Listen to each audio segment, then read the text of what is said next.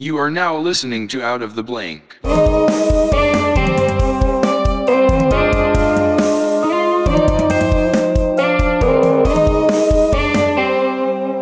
Welcome to another episode of Out of the Blank podcast. I'm here with Joe Martenson. Is that your last name? That is my last name. Uh, this is like we've never really actually had a full-on conversation, but you're a drummer in my uh, in my brother's band, um, the Rogue Citizens. Well, it's all of your guys' band, but Yeah. Um, it's it's cool that we can finally sit down and shoot the shit. I basically, when I first saw you, was at the Green Turtle, a local bar down here, and I saw this guy wearing this Big Lebowski shirt, and I was like, that is my best friend right there Yes. because. The Big Lebowski is probably my all-time favorite movie. It's basically inspired a cult, and a lot of people don't know too much about it. Like you even mentioned, like I bring it up to my parents. It came up around their time too, and it was like they don't they don't. I've never seen it before. I'm like it inspired millions of people to just go out the door and go bowling. Yeah, yeah, and for no reason. It was just like, like, like if you ask someone what, like, what's that movie about? Like, w- give me the plot of that movie. You know Bowling. exactly. Like, what happens when you're just in a bowling alley? Yeah. And there's just so much famous people in it, but it, it goes in so many directions. And not to get all into the subject of the Big Lebowski, because we'll save that for the new series, fill in the blank, where we can just talk and shoot the shit. But Yes. we're here to talk to you basically. It's a conversation between me and you. And so, Joe, what do you do professionally? What gets you money? Well, right now it is uh, working for State Farm. Um, I work for an agent out in Salisbury, and um, I sell insurance. I'm one of their, I guess I can say now, top producers. Uh, a couple pieces have moved around in the past couple months, and um, as the dust is settling, um, it's it's a really it's an awesome job. It's it's a lot more than I thought it was going to be. Have you met the guy? The guy, Yeah. Allstate. oh, Or that's State Farm. Wait, which one's the.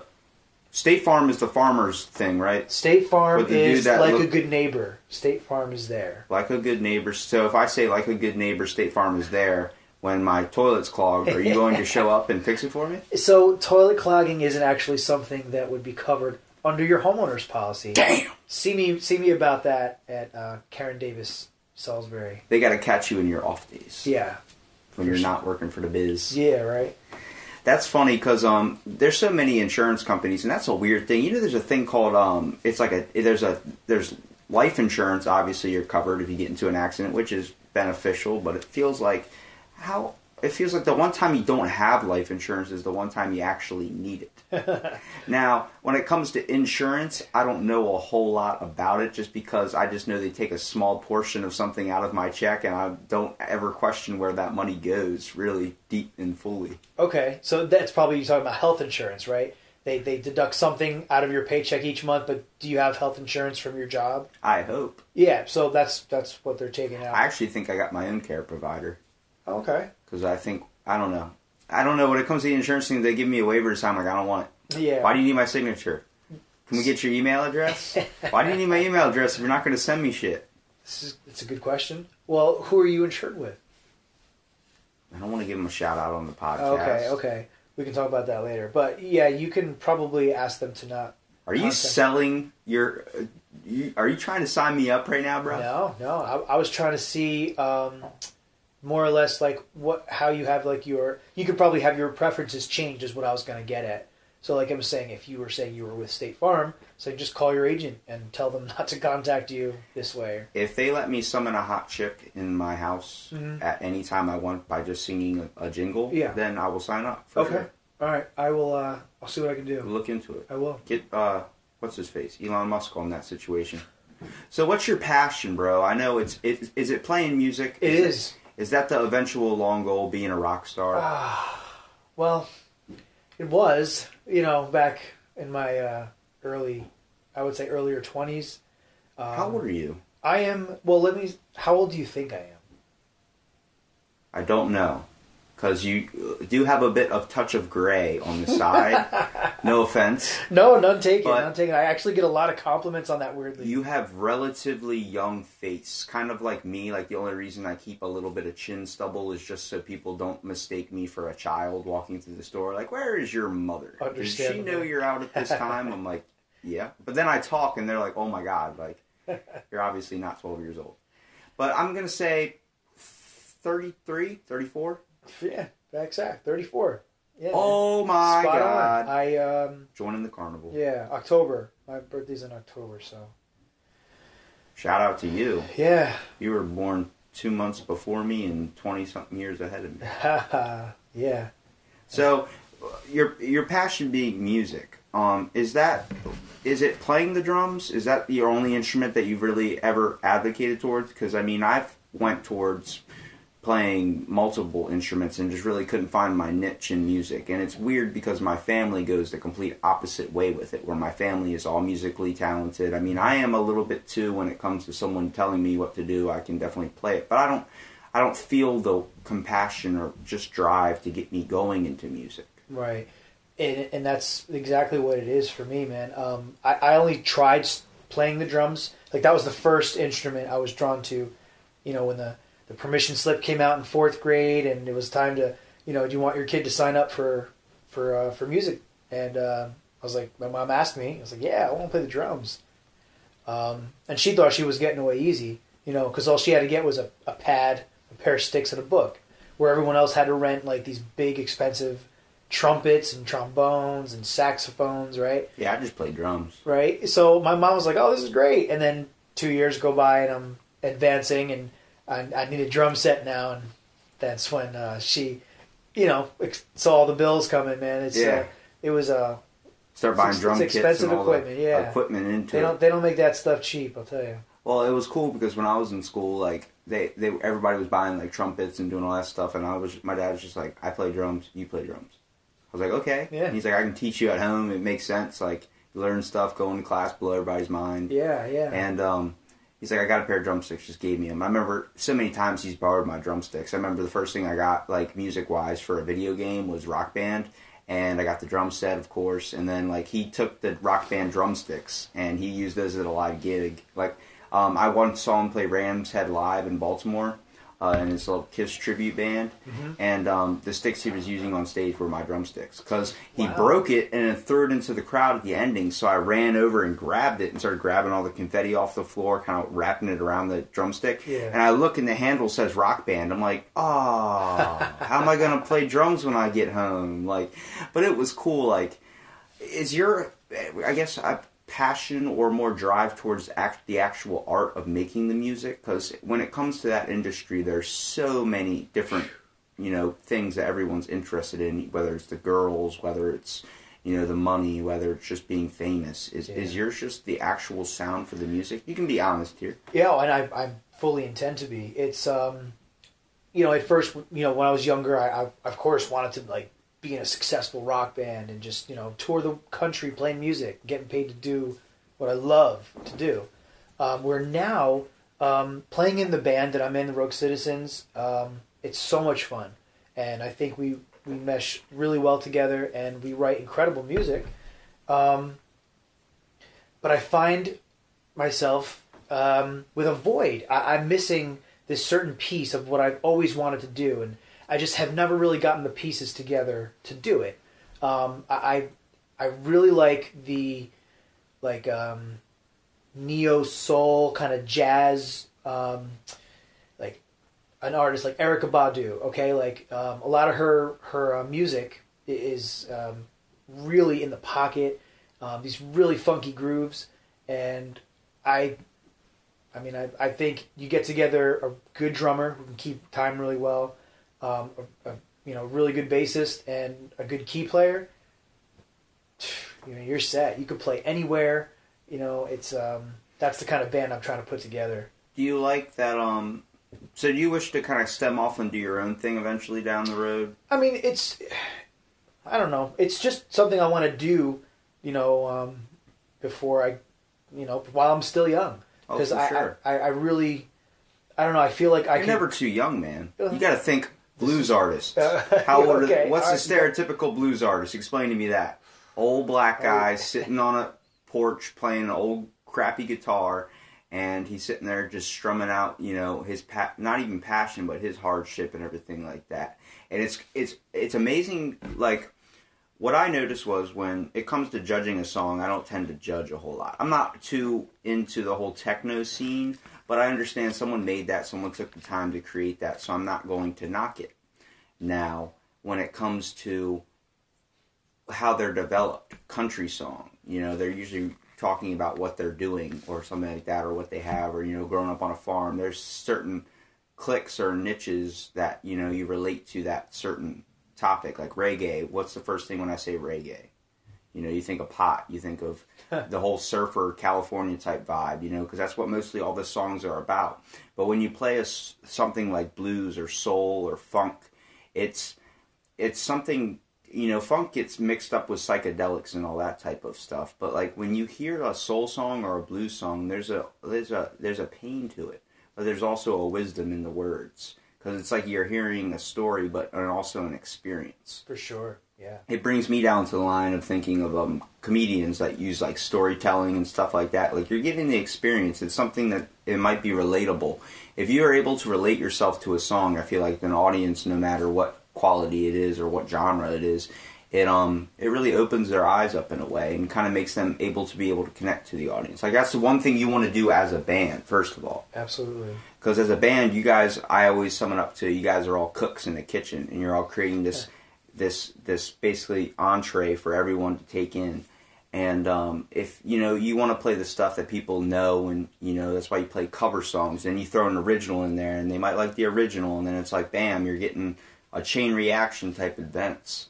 And it's it's amazing because if you if all of you guys are make, working on a different recipe, you're not going to get the same good product in the end. But if all of you guys are throwing in your own little spice and everything like that, it's just it's it's it's beautiful to see, and the audience recognizes it, and that's when you see them all vibing and dancing. Exactly. Yeah, it's it's really cool to, to play with this band because of that very reason, man. It's uh people seem to dig our music, you know, and um, I've never been in a band that's um, you know had so many people just you know random people just come up and stop and listen, or you know if we're playing at a bar, they come up to you after the show and they're like, "Man, I was on the way out." But like you guys started playing and like we we opened our tab again. Like we've had people say that to us too, and like, um, you know, it's it's Feel really glorified, It's really man. cool to meet people like that. A lot of people say that's selfish because you're basically hogging for the attention. I was like, that's why girls put up pictures of their asses on Instagram. First of all, they want the attention. Like, Of obviously, course. someone's going to compliment them. I said always, what's worse than um, taking a booty pic or something and putting it up on Instagram is taking a picture of you being in or by a hospital. Because everyone's immediately on you, like people you've never even heard of contact you. Are you alive? Oh, and you're just yeah. like, yeah. social media. It's It a powerful thing, man. It over controls so much lives, but in so many ways, it's very, very beneficial, especially for a band Oh yeah. shouting it out there. A lot of people ask why I don't really do a whole lot with my podcast when it comes with advertising or like you know spreading it around. I'm like, because there's I like it coming from the people that were on the podcast as well. Like I'll share it on a Facebook thing. It's the only thing I use Facebook for. Mm-hmm. That and birthdays. Right. But like checking my news feed, making sure nobody died recently that you know I knew, and it was like, you know, it's it's it's not that I I want it to spread with like paying money. I don't want it to go like that. I want it to have an essence. I want people to be able to share their experience on the podcast and like, you you should do this podcast. It was awesome. It was a cool. You know, vibing conversation. I just Yeah. noticed everyone's got a story, man. Everyone's got an interesting experience in their life, and it, creates who we are today. Whether you're an asshole or you're a good person, you know, you got to take it in strides, man. Everybody's their own flavor. You just got to find the taste. Look at that. That was a beautiful saying. Very. I'm also pretty hungry, so Yeah. that's why I'm connecting a lot of things with food. That'll. Yep. That'll happen.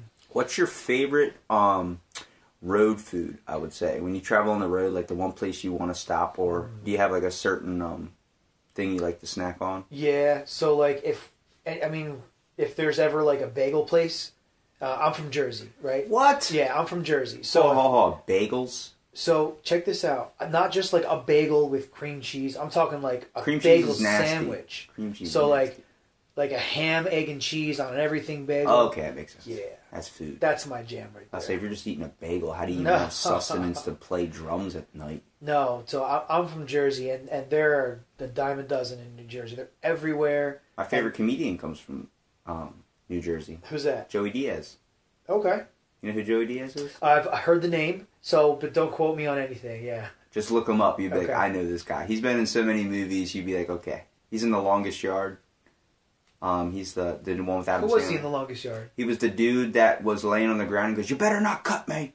And then he gets hit so hard, he's like, "Can of corn, I'll be all right." Oh wow, The okay. super fat guy. I'd have to, uh, yeah, I'd have to look him up. He hangs out with uh, one of my big influences for my podcast, where I even started the idea in the first place. Is Joe Rogan. Oh, I love. Joe Um, Joey Diaz is usually on there and like shouting and smoking weeds. He does a thing with he does his own podcast. Joey Diaz is called uh, it's Church of What's Happening Now, and he's got this dude on there that he doses with like heavy amounts of like marijuana, like tablets and stuff. Uh-huh. Like he gave him a candy that was. It said it's 400 milligrams, but he put it in a 60 milligram wrapper and then told him to try it. And there's a video on YouTube. You want to die laughing? Yeah. This guy's sitting there and he's like listening to music, and you can see him just slowly losing it. And he just takes the headphones off and goes. You can just hear him mouth the words "fuck," like he's out of it. And he puts the headphones down. And he's sitting there like you know, like you know how you get when you get too high. Uh-huh. It, that's that was the funniest thing. now, do you like? Not trying to call you out here, but you you obviously use marijuana, right? Oh, for sure. Okay. Um, when it comes to psychedelic trips and stuff like that, you ever dive into that realm? I um I I've no actually okay. So shrooms is is as crazy as I've gotten.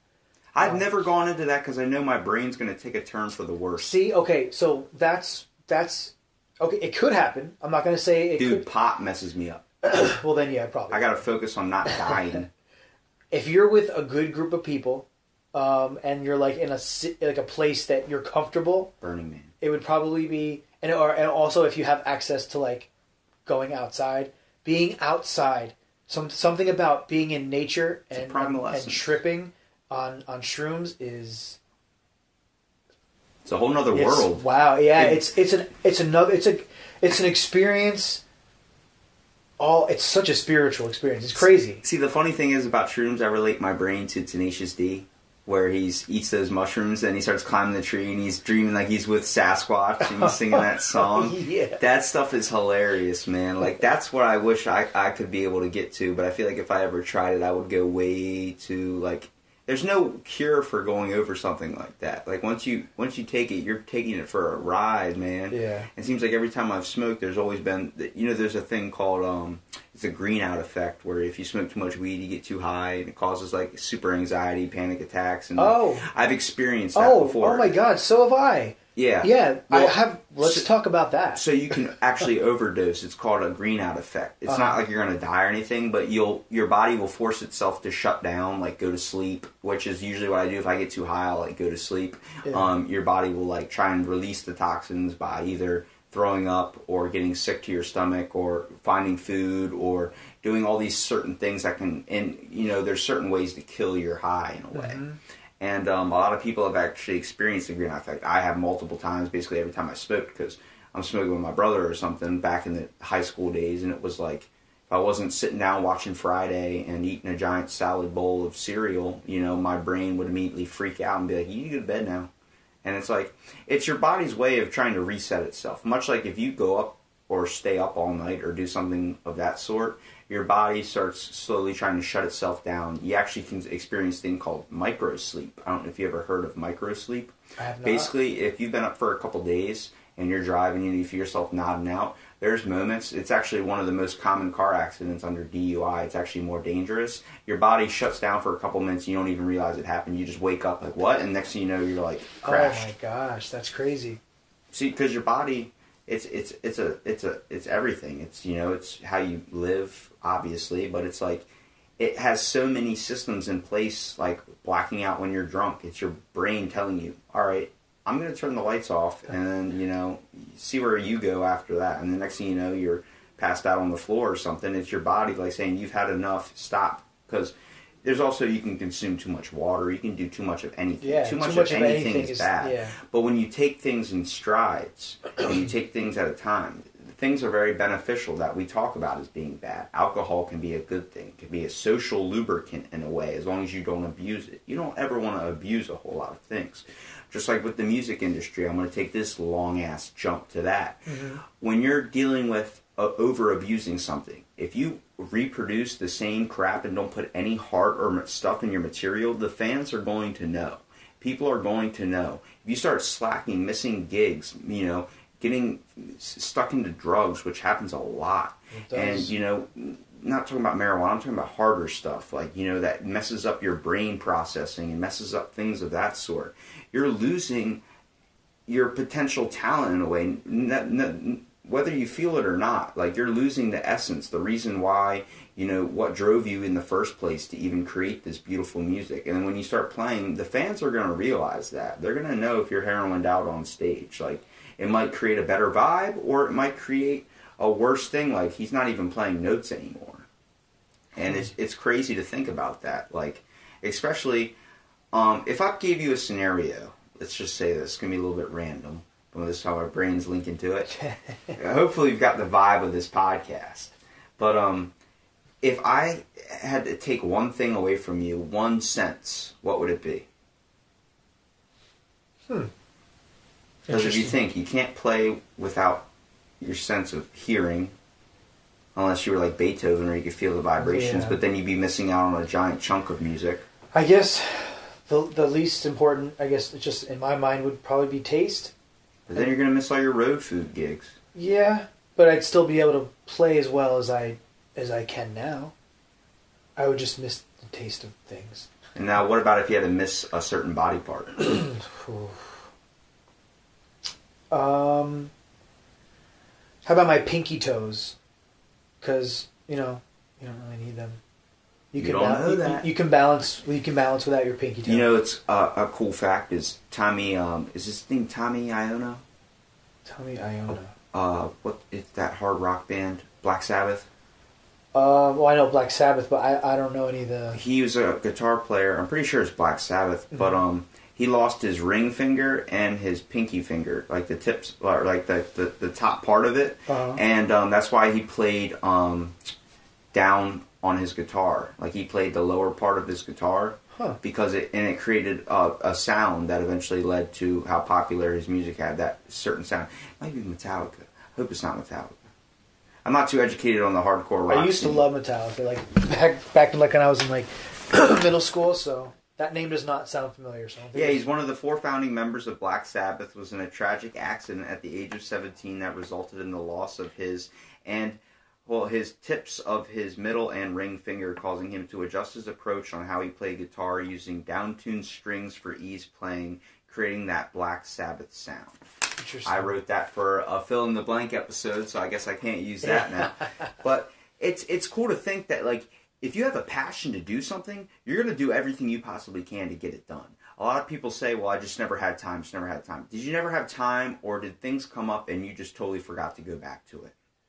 I mean, Because we've, I'm pretty sure we've all experienced like our grandparents who might had to go to war or go to something and leave off early and totally forget about their whole um just put their lives on hold to take care of their family and kind of grow up at a certain rate. And then it's like when it comes down to did you follow what you wanted in the end? They're not truly successfully happy. You know what i mean? It's hard to find what your passion is but i believe if you're doing something that you feel is on the right step towards it you're definitely doing the right thing agreed. Yeah, I mean, I'm I'm very passionate about music, and I'm still trying to, um, you know, pursue. I wouldn't say a career in music, but you know, trying to see as as far as I could take this. You know, I'm going to try to see it out as far as it'll go. so i'm going to ask you a question Sure. are you biracial Um, I am not actually. You're all white I'm not all white. I know that sounded really, really racist, but it wasn't. It wasn't meant to be. You look a little bit like a Latino in a way. Yeah, you have I'm, some Hispanic a, I'm a hundred percent Latino. I was uh, actually born in Colombia, in uh, Medellin. So I was adopted when I was 14 months old, and uh, So I hit right on the money. yeah, Yo, I should be a genetic scientist or something. Holy crap! What's it like being adopted, man? it Because I've had a couple people. You know, you're the third person on this podcast series that's came out as adopted that I never knew was adopted. I did not know Three that. people. I've had another person that told. Actually, four people. So I, I don't understand if this is like how'd you just change the name into Robbie finds out people are adopted. and, and that's actually the first time I've heard it put as coming out adopted. So I like that. I'm going to start using that. When I came out adopted. No, I'm just kidding. Um, now you made it sound like I was making a joke I, I when I, know, was gay. it is- it- It's funny, dude. I get it. I mean, Um, so- that whole aspect, though. I mean, you. So you kind of the whole development process with being adopted. Did you kind of feel like you? If I wrote down on a piece of paper to find out who your real parents were, would you want to know? oh, it's it's a, a Oh, so you already know. cr- no, you know, it's a crazy, and there's another crazy passion of mine that I just. You want to find out? Yeah, absolutely. I want to find out. I, I would. I would love um, to just be able to, even if it was just once, just look my biological mom in the eyes and just be like, "Thank you." You know what I mean? I looked at this as um, A learning a totally positive thing. Yeah, like it was bad. That was the reign of Pablo Escobar. Oh, so you see her as pushing you out um, into a better world, Yeah. giving you to a better Absolutely, thing. because um, it was really bad down there in the mid 1980s.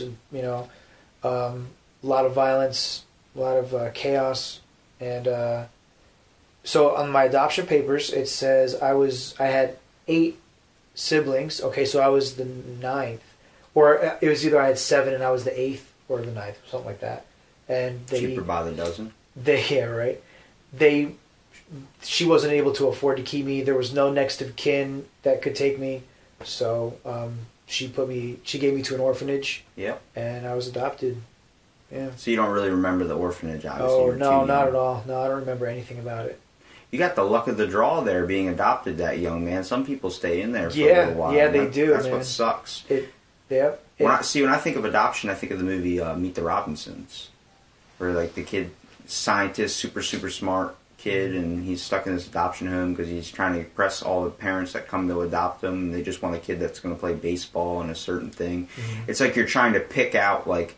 It's like um, the movie Blades of Glory, where the dude was picking out super athlete uh, that were uh, uh, you know needed to be adopted and everything. He was starting like his own team. He had all these kids that were winning Olympic medals and stuff. It's like you're giving a kid a home, much like when you're going to an adoption center and you're picking out a dog. You obviously have what you want, but you know, just because you don't get it in the end doesn't mean that's not going to benefit that animal's life. right.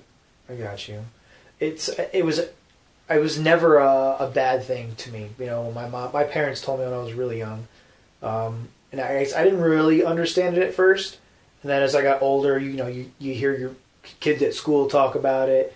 People make jokes like oh you know you were adopted as it like a, if it was like a bad thing. But um no I, I never they gave me it was you know a great childhood. You know i came from a, a home that was um, my parents are still happily married to this day you know what i mean? It was um, they were great role models. They you know they gave us everything that we you know that we could have needed. And um, yeah no, it was it was i'm i'm very happy with how He obviously turned out. aspired to be a pretty nice and you know individual, well dressed. thank you i just compared came to- from work com- compared to me, who was wearing my joggers. But you know, it's it's cool because like you got a good vibe. You're a very nice person, and a Thank lot of people try to take that whole thing, you know, being made fun of and stuff like that, and they tend to take it in a negative way. But it seems like the people that are either go through the hardest lives or go through um, some type of knowing that they're different in a way turn out to be one of the greatest people. And um, I have to compliment you on your car. If Oh, thanks, Tell man. everybody what that is. it's a uh, it's a 2017 ford mustang gt That's that insurance it's money. that yeah okay That's that making That's it rain. right yeah that's right You're selling penny stocks like Jordan Belfort and people are buying shit. It's uh, you know, it's it's it's a really nice car. It's so much fun to drive. Um, Do you have a thing where you can change the exhaust to see how loud it is? Like there's like a silent mode or a quiet mode? no, um, but I I've been wanting to get an upgraded exhaust for that vehicle, so it's just expensive. Yeah. I knew you were pulling up. You were calling me. I had my phone upstairs. I was like, I'm just going to stand out on the porch until he sees me. It only took me one pass by. Well, I guess no, technically, because I only passed by once, but then I saw you on the porch. So, have you ever created an original song? Um, Like your own? Like you have a little journal somewhere where you write down some things? Like, it, does it ever just hit you sometimes? nah, you know, I was never um.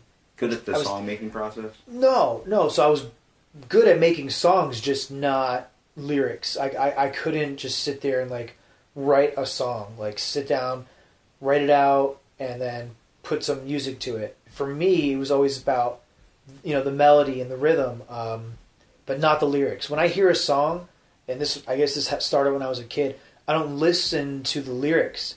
The voice is actually just another instrument, as as like a, another guitar or It's like a another, background noise. yeah, it was just it's just another instrument to me. But I don't. I most mostly listen to the drums, uh, to be honest. And So even I- when you're watching a performance, um, if I'm if there's a drummer, I mean that's mostly what I'll focus on. Yeah, for kind sure. of stand by there because you so you got the whole connection with drumming. Yeah, and I guess I I don't know why. Just uh, I guess that's just how I'm hardwired. Just drawn to drums and rhythm and uh, Do you like it when the drums are so loud you can feel it in your ribs? like when you hit the bass drum or something. Yeah, and it vibrates inside Um, the ribs. As long as I have my earplugs in, yeah.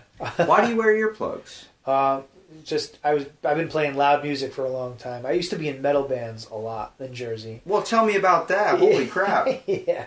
So okay, oh, first metal band I was in, we were called In the Ether. That was our that was our band name. I thought it was a great band Yeah, name. it's a good brand name. Um, and it was just really like uh, progressive math metal. Like our we are inf- we are a lot of influences like um, uh, the Dillinger Escape Plan. Mhm. Okay. Um, like uh, oh, see now it's been so long I don't listen to that music anymore. Nothing like Avenged Sevenfold. Uh, yeah, okay, so Avenged Sevenfold too, but it, it was more, it was just, it was just harder and like a lot of time signature changes and just real heavy. Um, the singing was atrocious because it wasn't singing; it was just screaming, and I hated that. Like, I just never really dug. You felt like they had a talent, but they weren't pursuing it. Yeah, the, no, it's like I thought the music was great, just the the screaming was just. Dude, it's the same thing when it comes to painters, man. When you see like the dude that just like flicks the paintbrush and then sells over forty million dollars, I'm like, dude, I know you can paint, man. You're just not even putting in the time to do it. It's not that the art's bad or anything, but it's Yeah. like seriously, it's like you're doing it without any effort. Like, oh, this is gonna get me money. Well, I need to make a painting, flick, and then go like that. It's like, oh my god, put the time and effort into it. Find the creative. I want to see you get on that creative spark and start going on. You know, if I could watch like from like an observant room of all these people like chasing down something they're very passionate about, drawing something and getting real into it, where they actually enjoy it. Like I'd rather do that than watch some dude create the, New York skyline but hate it the whole time because it's like you're not going to see the vibe that he's putting out is going to be terrible, and you're not going to be able to you know kind of find it. I guess. yeah. So when you're doing these metal bands and stuff, and you're going through that, I mean, that's got to be a different shift in general, just to the music you play now, where it's more of a reggae type rock type vibe. Yeah, I, but see, my, I, I like I said, I started drums when I was in fourth grade, and uh, I, I started taking private lessons, and I, you know, I, I was getting really good, um, and um, actually started giving lessons um, in my, I would say early twenties when I started, and I was doing that for a long time, so I, I would develop um, all these, I would corporate incorporate all these different styles. Um, into my own style. That, like that's what I would uh, define my own style as, as, as um, a mixture of a whole bunch of things. It's not just one, um, you know, one one aspect. Um, I don't know.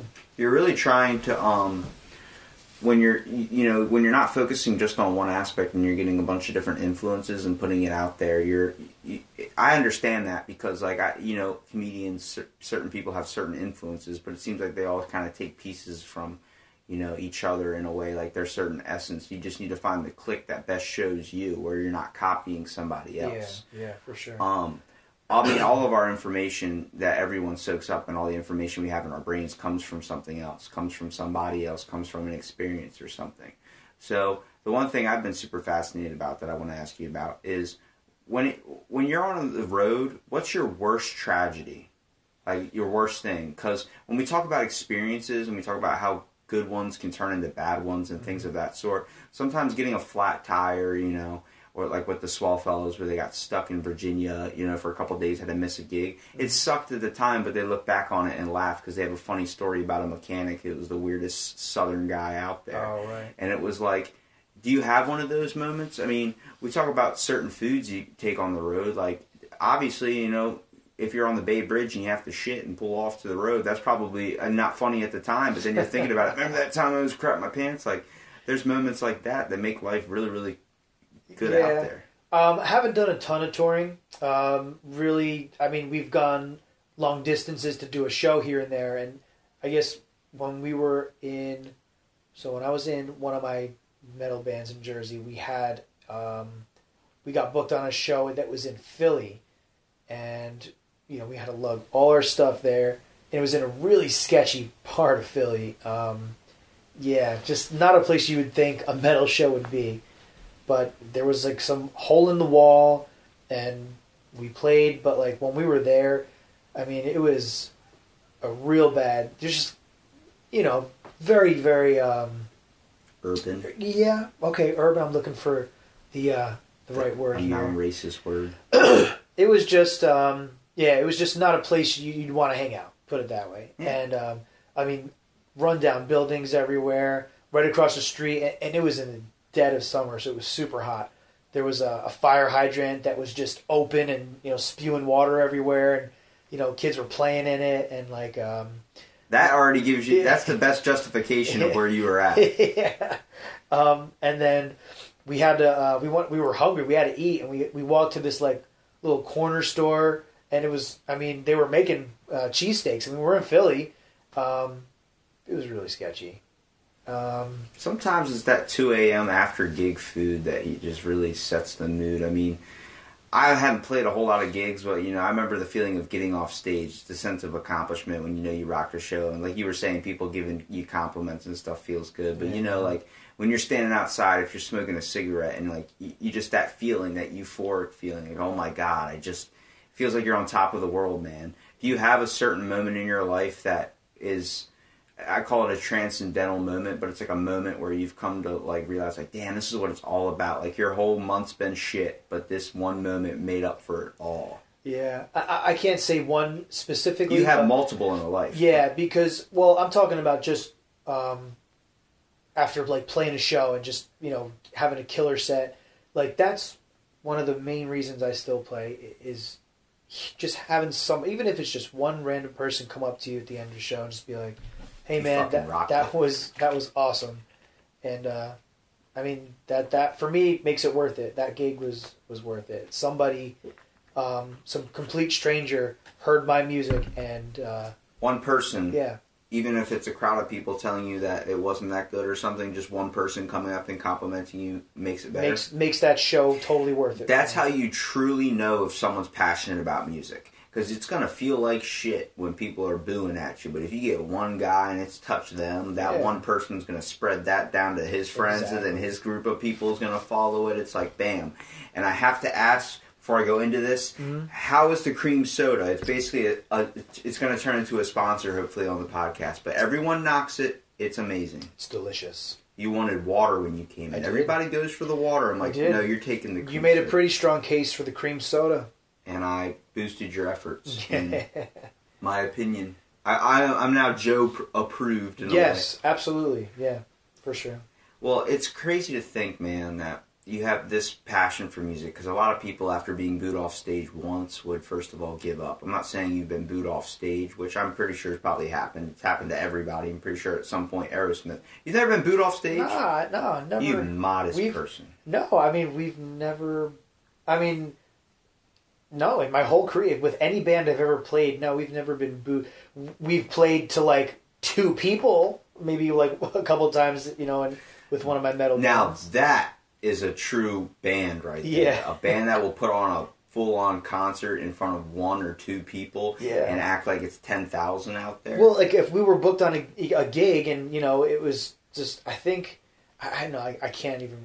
I'm not even going to try to guess where we were playing, but yeah, we you know we'd be booking a gig and um, there'd be like, well, when it was our turn to play, yeah, there'd be like two or three people there, you know, and Dude, I but we remember still you know rocked. do you remember pretty your very first concert you ever went to? Ooh, man. I, so I, I was my first band. I was like 16 years old, so I was a sophomore in high school, and I think we played like a battle of the bands. I meant like one live performance, you your very first one. Everybody remembers their first concert that they ever went to. I went to go see Slightly Stoopid. Oh, so you mean Yeah, like yeah, not like a band playing? seen, yeah. Oh yeah, my first concert was uh, Chicago. you know the band Chicago? Yeah. of course you do.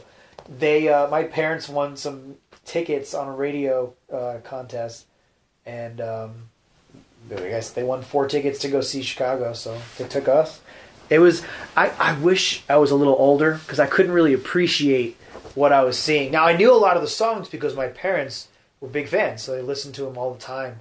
Um, so that was cool that I knew some of the songs, but if I was a little older, I think I would have appreciated it a little bit more. My first concert, I went by myself without my parents. Like I was able to actually go out and experience what a concert was. Um, Slightly Stoopid on my birthday. Oh, that's awesome. I had just turned 16 years old. I was in with like a group of people that were like in their 20s, and um, I've always been like hanging out with older people Okay. just since I was younger, just because they were a little bit more matured, and uh, when it came to things, and plus you know free ride all at Baltimore, but um went up there and saw Slightly Stoopid, and I was like, oh my god, like just everyone was smoking weed, getting high, and everything, and it was December 31st. Uh-huh. So it's a New Year's Eve bash. So They're going long after. Like it was just amazing to hear like, Where the was it? vibe. Um, the Fillmore, up Where's in that? Silver Spring, Okay. and uh, afterwards, like during the concert, he, uh, apparently it was the uh, guitar player, not guitar player, the keyboard player's um, birthday, December thirtieth. So they were celebrating that. So they, he smoked a giant bowl, and then like everyone's singing "Happy Birthday," and then everyone I was with was singing "Happy Birthday" to me, and it was like just an amazing experience. And afterwards, the singer Kyle um, jumps down off the stage after everyone's just leaving because it's two in the morning. Everybody's trying to get home and get out.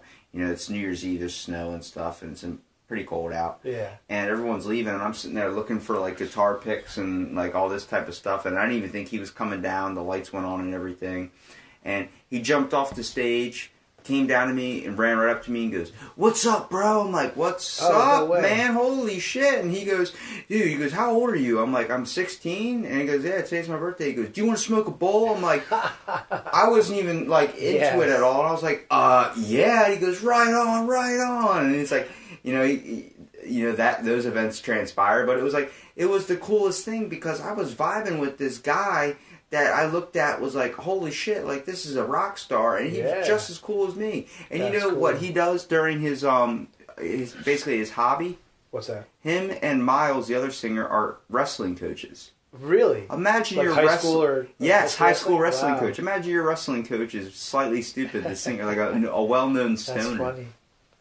And it was cool because you know at two in the morning they played their favorite song, two in the morning, you know, two in the morning, like that type of thing. And it was kind of cool because you're vibing, and it's like you look at these people with like that show a rock star image, and the, the coolest thing is when they're able to be jump down and shoot the shit with you like it's nothing. Like, Yeah. they understand how popular they are, but they're not going to hold that over you. Like some people take that way into effect. We Mhm. noticed that with like Justin Bieber, you know, and his crazy scenarios. But it's like if when an artist does that, you you even if their music is something you really really enjoy, that music turns sour.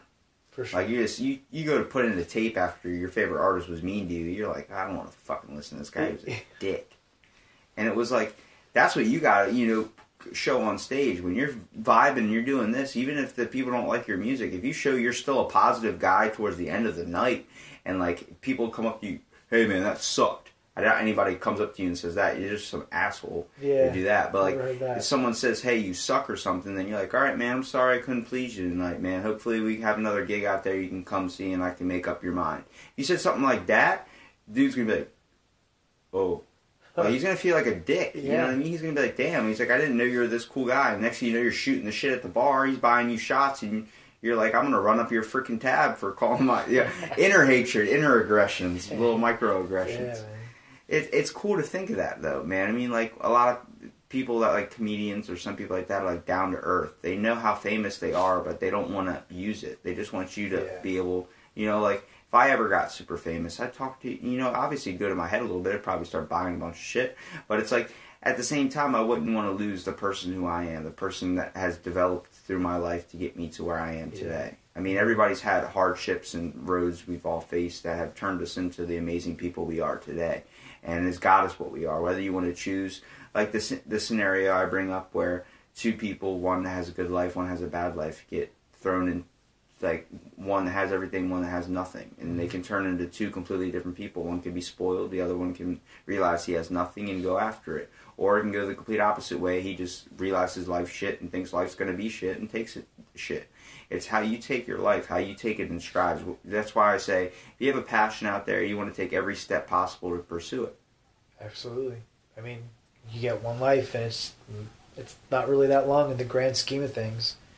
So you better make it uh, Better make it a hell of a run. Exactly. Going through the parsecs at 43 seconds. You know what that is? That's some Star Wars reference. Um, yeah, hold on. He he ran the the he ran the the Kessel Run in, in under twelve parsecs, right? Wasn't isn't that? Is that Star Wars? Yeah, I think that's what the line was. I hope it was. Star Trek. There's No, people out there Star Wars. like, these guys don't know anything. Yeah, they're. Oh, we're gonna get destroyed. At least I am. About what have you said that was offensive? No, no, I meant for that line. That's probably not the line. It's something like that. Is there uh, anything you wanted to ask me? Um, what? Yeah, what? Um, how long you been you've been doing the podcast? This is this is pretty cool. Oh, it is cool. Yeah. Okay, cool. I thought you were like, you got the arms crossed judging me. I'm like, oh, he's oh having no, a terrible no, time. no, Now, no, no, no. This is uh, it's just the way I, I'm weird. It it um it's actually originated um I've been going to the gym basically like every day for like six years now, and I Oh, say wow. it so much so it's like everyone's like, oh my god, he's talking about this again, but it's like it's been like I've been listening to podcasts because I'm there for like two or three hours, so it's like I'm I'm working out and like I'm listening to Joe Rogan's podcast, and it like makes the time go by in a way, but it's like it gives you something to like you know vibe to when you're Yeah, talking, and you learn stuff like listening to his podcast, I always give him a shout out because he start he starts people's podcasts. He wants people to create their own. There are certain people that should have a podcast. I believe everyone could have a podcast. You just got to make it fun. You got to have the right people that you can kind of vibe with. yeah. But when you're listening, like he's had famous comedians on that I like that have inspired my Netflix, and he's had famous uh, musicians and stuff on, um, that like you know that have given me like a good history and stuff on things. Like you know he had Steven Tyler on from Aerosmith, and he was explaining how he made songs and everything like that, and That's just awesome. Yeah. hearing how like his influences can go that way. And um, it's cool because like he had one comedian, Greg Proops, and then he has this guy Christopher Ryan, who's like a well-known like they all have these certain things that they're passionate about, whether it's American history or whether it's history, and they're spouting all these facts, and that's where I'm getting all this information. So it's coming from. Then I end up looking deeper into it, like the one um, dude I was telling you about before with the fill in the blank episode with Bob Lazar. I was telling you about the guy that gave out the secrets to Area 51. The podcast he has with Sean O'Neill or or whatever his name is. I actually wanted to look this guy up because he gave me so much uh, like just good information. His name is Sean Carroll. Okay, he is a cosmologist and psychics professor specializing in dark energy and general relativity. He's a research professor in the Department of Physics at the California Institute of Technology, and he was giving quote to Bob Lazar, which made me even look him up in the first place. The guy that discovered the the you know the, uh, the gravity waves had two lengths, and he was thought as as like a criticized conspiracy person. Mm-hmm. And now, 30 years or almost 40 years later, evidence is coming out in December of 2018 that the institute found that there is evidence there is two wavelengths. Hmm. And just to hear stuff like that and be like, it changes your whole perspective. Whether he had Elon Musk on there and he's asking him, why did he build a flamethrower? And he goes, it's not a flamethrower. And that's the name of the product. It's not a flamethrower. And that's how he shipped it through the mail. See, those are fun facts you learn. Much like reading a book, a podcast is a is a it's a, it's a written down story. Everything I'm saying to you, everything you're saying to me, it's in history, whether it's recorded or not. I just started realizing, you know, I, I could be doing something like this. And I, I- for a long time, I was so introvert, and now I'm taking the time to be extrovert. But it's like, everyone's got an experience, everyone's got a story to tell. I mean, Totally. I, I always go back to the um, one housekeeper I've known for a couple of years who always, you know, asks me how I'm doing and everything. She's used to be a professional women's champion arm wrestler Oh wow. that's a job like for a kid or something. It's crazy to think. And like, there's people that own stores, own businesses, lived on the streets, tried crack, done all these type of things, and they managed to turn their life around. And it's like, you know, it's it's you're experiencing something, whether you think you're interesting or not. You are an interesting individual, and how you want to display that is entirely up to you. But I want to hear your story. I want to hear it all. I want to eventually record everyone out there. Everyone's like, when I give them the answer, like, "Hey, to do my podcast?" Whether they don't know what it is, a podcast is, or whether they don't, they're not too sure because they don't think they're interesting. That is the one answer I hate the most. I get angry when they answer me that because I end up shouting at them like, "You are interesting. I find you interesting. You're interesting." Like, what are we going to talk about? You're talking to me yeah, we're gonna have a certain f- focus and topic, but once we get on a vibe and we start going, it's like Yeah. you fall into a, a little niche, much like when you're performing and stuff. You you fall into a niche, and next thing you know, time the gig's over. You played all your songs. You're like, can we still play? you know, it's that type of thing, and it's like it's crazy to think. Like one thing I want to ask you about, you're a dad.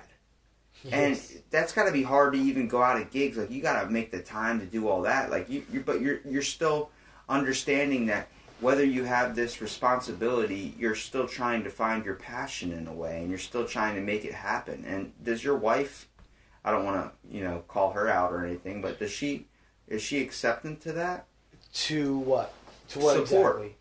for you going out and gigging? Oh yeah, absolutely. She, it's um, she's super supportive. Actually, um, it's I'm, I'm very lucky. You know, it's extremely lucky that um, you know she lets me go after my passion. Still, you know, she knows how much um, I love music, and um, it, it's. I'm not going to say that it you know it doesn't come without a cost because you know she's left at home you know with our six month old, and it's it's really hard. She's with him all day. Um, she works a full time job, um, but she also takes care of him at the same time. We like we don't we don't do daycare. You know, we just can't afford it right now. Um, so it's it's a give and take. Um, but yeah, she's to sum it up, she's very supportive about what I do. That's good because, like, when you look at being a rock star, being musically, you know, just popular in general, it's such a small crack in a window. Mm-hmm. Like, there's not much that you know. There's not much like of people that actually make it and become something. Whether it's off a stupid five second song or you know, I, I got stuck in a freaking fifteen minute podcast just listening, no visual or anything, of a dude eating raisin bran dude it was something that i was like holy shit like yeah it was two in the morning i was listening to it but i was like oh my god like Wow. this man has over 2 million views and a lot of subscribers and it's just different videos of him eating cereal. The one thing he hasn't eaten is cheerios. He does not like cheerios. His quote is fuck cheerios I don't know why, but he's eating crunchy raisin bran. It's just crunch, crunch. Like he's not even milk in the bowl. It's just dry cereal. Oh, and I'm that- sitting there. I'm that like, makes it so much worse. but then it's like 10 minutes later, you're like, I just listened to fucking 10 minutes of a dude eating raisin bran. Huh. What does my life come to? yeah, that's a good question to ponder at that exact moment. But it's like, it's weird to see what people are interested in. How something so simple and so stupid can make someone a ton of money. the it world we just- live in, yeah. it chalks my brain up. And like, when you're coming to podcasting, you got to choose which aspects you want to be. Do you want to do factual or do you want to do get people's experience and do your own thoughts and just free voke it? Everything I do is improv. Besides the the new podcast series I'm doing, you know, that's trying to look up facts. I find that even hard to get an hour worth of information out there, just because there's so much information and stuff's getting proven wrong, proven right, and all this stuff. It's really just difficult to do. I find better when I'm vibing with the person, like being able to find the connection. I mean, Right. no offense, you got the hipster look, but just the hairstyle in a way. But it's like, Yeah. you know, it's. hey man, I came from Jersey, right? That's that's how it. Are you really shouting them out with the tank tops? Yeah, man. You're not no. that tank top guy. No, I'm not. You're not the Jersey Shore. No. Did that no. show give your guys uh, from pe- anybody from New Jersey a lot of shit? Oh, all the time. That became yeah. a stereotype Oh, now, dude, and now all of them are like. but it's true. It's true. Like I mean, it, not everyone, but a ton of people are like that in Jersey. You know, It, it happens down here too. You see people walking around with their shirts off that really shouldn't have their shirts off. yeah. Gotta go to the gym, bro. Get that lift. Am I orange enough for you? You know that type of thing. But it's like Jersey Shore. Like it's crazy to see how their all lives turned around. Like you know they were all the outbreak, and now the situations like he's put on weight and you know all that stuff. And it's like it, they started to realize you know life that has other meanings than being an outspoken person. You know what I mean? Being an asshole in a way. But it's crazy to see how leveled they are now. It's much like watching like they age like 40 years basically. Everyone's gone Yeah. completely different. It's like this is what's going from being a child to reaching a mature level. Pretty much. but it, it's cool, man. I mean, I'm glad that you know you found you- you're able to make time where you need to to go chase after your passion because a lot of people just give up on it, and it's not something that's you know that's ever going to go away. That passion's always going to be deep down inside you in a way. Yeah. And um, you have any other things you're passionate about besides music? Um. Yeah. Um. You know, friends, family. Um. since I've had my son, I mean, it's been a incredible experience. You know, I'm extremely passionate about No sleep? family. But uh, yeah, sleep is a lot less than it used to be. But um, he's he's fallen into a routine probably after you know a, a solid you know month or two. It was rough for a little bit, um, but yeah, he's They have a witching hour too, don't they? oh man, they do. Yeah, I mean every baby's different. You know, everyone's experience is going to be different from the next. But um, it's it's awesome being a dad. I mean, there's there's no two ways about it. I love it. You know, he's always, especially at this age. I feel like every day I come home and he's making a new noise or doing a new thing or just, you know, Turning into his own person. yeah. that's got to be cool to see, it's man. fascinating. Especially It when you're starting and you're making a song or something, seeing it grow into something. It's like Yeah. you're literally watching. Now, do you think having kids is selfish in a way because you're basically replicating yourself? So it's like this person's me. I love everything about you that is me. Like, are you saying like everything having a child is is vain? a little bit? yeah. No, I don't feel that way. No, I think. Um, I mean, It's you like know- you liked yourself so much you decided to make a copy. Yeah, yeah, Like I like you, but you know the parts that aren't me. Yeah, they're, they're yeah. But okay you, but too. you need uh, you need another half to make that. You need a balance. Yeah. So that's what's crazy. I think about uh, just rebreeding in the first place because you're getting their your genetics and then someone else's genetics together, and then you're creating something else which has a combination of both that and then both your parents and then both their parents, and then it's like a long line and it creates this giant ancestry that's just ridiculous to think about. right. But you know, it's it's cool, man, that you you're, you're able to find the passion because a lot of people, you know, especially people that are adopted, um, it's actually a statistic where they are proven to be better parents because they realize what not having parents is like, or what not having um, known your real parents, or having someone that felt like they gave up on you.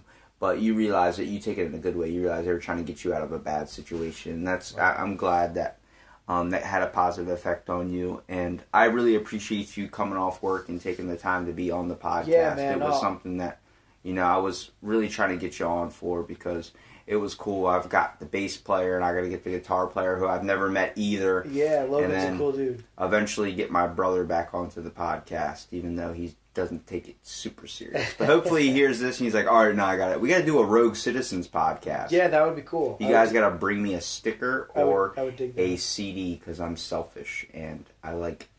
I don't know. We will like make that things. happen. Yes, for sure. Thanks for having me, man. No problem, man. I hope you had fun on it. I did.